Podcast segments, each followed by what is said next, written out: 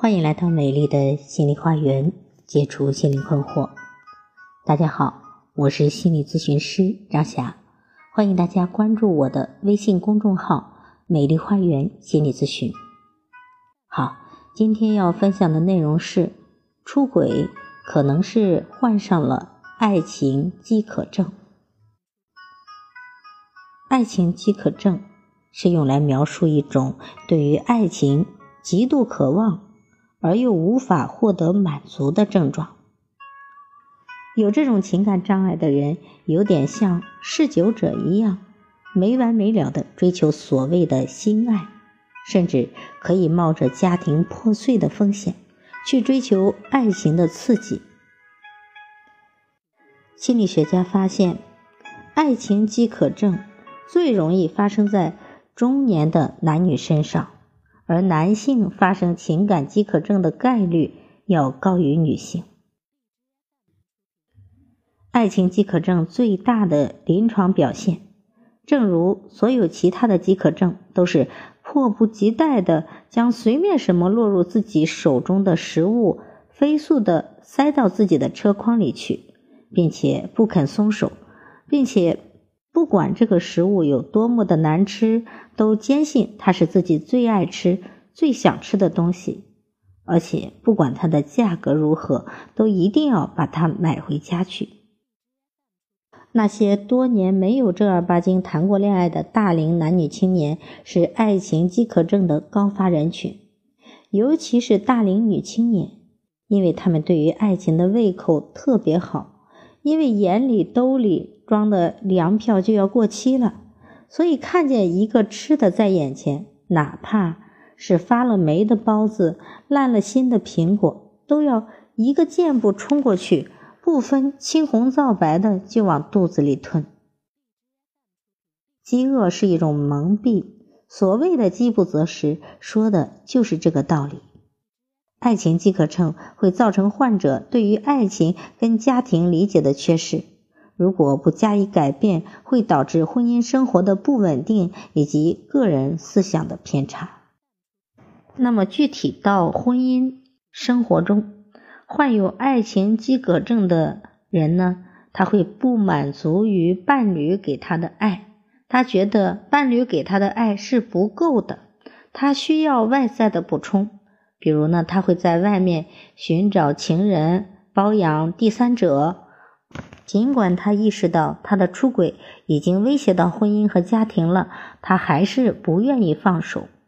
真是心瘾难戒。那么，容易产生爱情饥渴症的人是哪几类人呢？首先，早期客体关系不稳定的人，比如，如果这个孩子在生命的早期与抚养他的重要他人的关系不稳定，经常变换抚养人。那么他在成年之后，最为熟悉的方式仍然是通过不断的更换亲密关系的客体来寻找一种熟悉感和安全感。比如我的一位咨客，他在三岁的时候失去了父亲，五岁的时候母亲改嫁他人，他一个人跟着姥姥生活。后来两年后啊，他的姥爷也去世了。他的抚养人的不断变化，导致他内心有极大的恐慌和不安全感。那么，在他婚姻之后，也总是想通过不断的更换亲密关系的客体来寻找一种熟悉感和安全感。第二种容易啊患爱情饥渴症的人是缺爱的人，这样的人非常渴望爱，但是真正获得爱的经验又不足。他在生活中吸引对方、满足自己的能力也相对匮乏，也就是说，他不会要，不会正当的要，不会正确的要，只能是通过各种作呀、各种引起对方注意。一旦能够得到一点点满足，就有可能奋不顾身的冲上去，而不顾现实性的判断，这样就很容易诱发出轨的行为。再一种是自恋的人，他们往往认为自己是特殊的人，在人群中自己最为亮眼。他们认为自己可以不必遵守社会的秩序，就算违背了规定也能够得到原谅。同时他们对别人的悲伤和痛苦也很难有共鸣，所以这一类人也是爱情饥渴症的高发人群，因为他们认为自己有特权。再一类是在工作和生活上边界模糊的人，